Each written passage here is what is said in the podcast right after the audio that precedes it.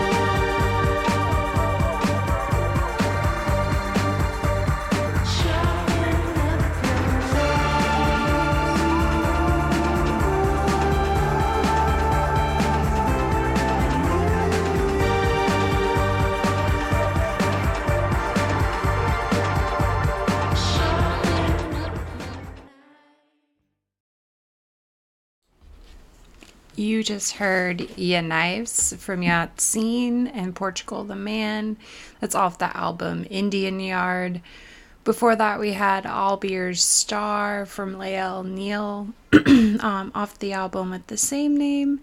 Um, and we opened up the show with So Long Marianne from Naima Barak, Bock, B O C K.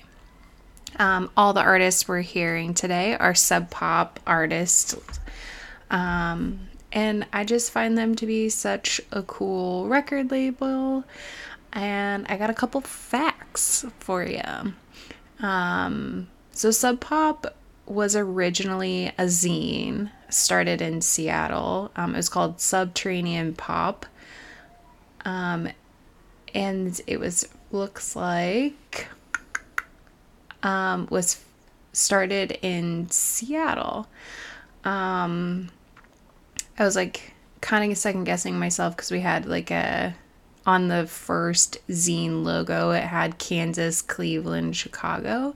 But based on what I've researched, um, this started as a class project for the founder. Um, his name is Bruce Pavitt, um, and he went to a college up in Washington. And this is where he sort of got the idea to start collecting these subterranean pop bands or just like, you know, underground indie, if you may, um, pop music and start sharing it with the world in the form of a zine, um, which the first one was in 1980. Um, and then after that, six short, long years later, they released their first collection of songs. It was called, it was an LP called Sub Pop 100, um, which is a compilation of a lot of bands, but um, featured Sonic Youth. And so, um, they just have a, a ton of really cool history and i think that um, their music just is like such a part of my youth growing up in the pacific northwest i feel like i was really into a lot of the bands up there um, and the next one i'm about to play for you is no exception to that so King Tuff, this is the song "The Wheel," the the studded snow version. Um, so I hope you enjoy.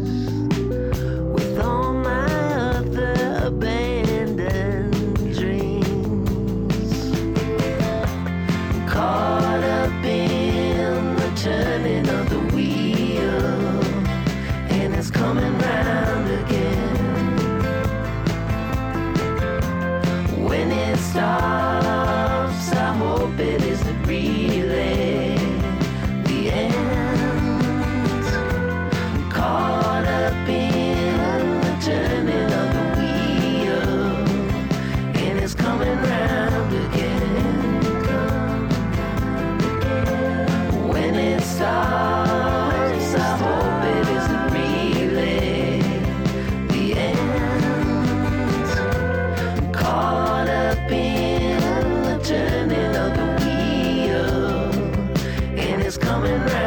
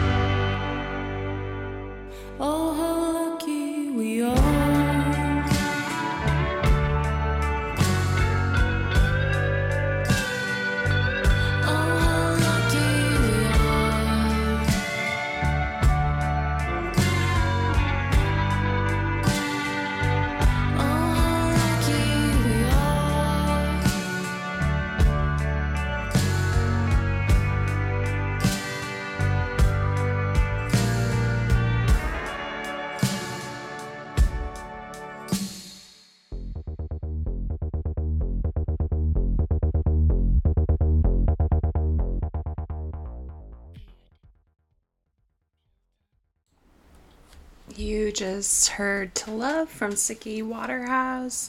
Before that, we had The Wheel from King Tuff. Um, and before that, we had Ya Tseen from Knives in Portugal, The Man, and all the other great tracks we've been listening to today. Um, if you recognize that name, Suki Waterhouse, um, she was just in that show um, on Amazon, which is based on a book um, where she was in the band. That was kind of there we go. It's called Daisy Jones and the Six. Um, she was the pianist in that show and is um, dating what's his face Robert Pattinson. Um, and it looks like now she's signed to Sub Pop Records, and this was a single she put out to love. Um, excited to see what else comes out from her. Um, I think she already has what looks like a couple of a single from last year and another couple single releases over the years, um, and one album that came out in 2022 um, called I Can't Let Go. So, super talented singer. Love her sort of almost mm, sad, mellow, um, melancholy kind of vibe. Um, her sort of old Hollywood look, um, and just think she's a super talented artist. Um, and then before that, we had King Tuff, another amazing Sub Pop um, person, and one from sort of my collegiate days. Um, King Tuff came out with their album uh, Black Moon Spell in 2014. Um, not to date myself, but that was in the midst of my college years and definitely spent a lot of time listening to that album. So excited to see um, everything else that they're starting to release. And so Small Town Stardust is the newest album that they put out, um, and that was the track you heard from. You heard um, from them off of that album, The Wheels. So lots of cool stuff coming out of Sub Pop. Um, and we're going to continue on with a little bit of the history lesson. Um, after Sub Pop Records officially formed in 1988, um, they released Nirvana's debut album, Bleach. Um, sort of like when you think of Seattle grunge, I think is like probably the first thing people think about. Um, and this was one of the first sort of artists that really I feel like put Nirvana on the map. Um, at least with probably like what people bands and people are aware of at like a mass pop culture now. Even though I feel like back in the day it was still meant to be sort of underground music stuff um, and not in the mainstream. Um, in 1988, they had Lame Fest. Um, it was a three act sub pop showcase featuring Nirvana, Mudhoney, and Tad. Um, sells out the Moore Theater in Seattle. Um, and I think sort of like starts to get them taken more seriously. So um, I think without further ado, now that we've talked so much about it, I think we gotta play a little Nirvana. Like just a little bit. Um, maybe we'll play some Sonic Youth or some um, some of the Mud Honey, but we definitely got to play some Nirvana. So, um, this one is off of the album Bleach. It's a remastered edit, but this one is about a girl. So, enjoy.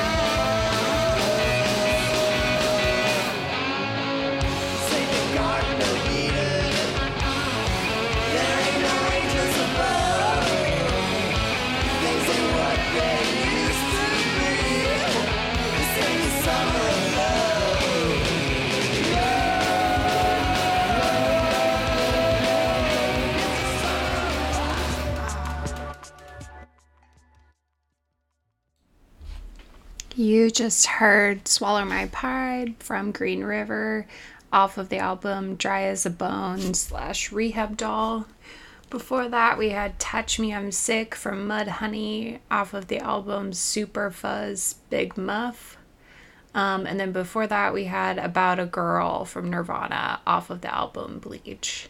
Um, these were a lot of the bands that were signed to Sub Pop in the early days and really sort of helped the grunge um, Sub Pop culture explode.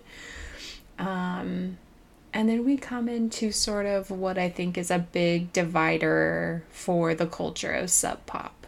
Um, in 1996, Pavitt departs from Sub Pop um, as a response to the 1995 deal with Warner Music, um, where the group got 49% of the label.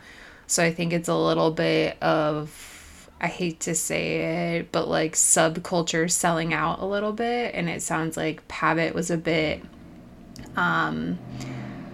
unhappy with his partner Poneman for like putting them in a place to take that deal. So after the sort of sellout of sorts, we see the the labels starting to sign a bunch of different artists, trying to find the next round of the different kinds of music that the label would um, sign.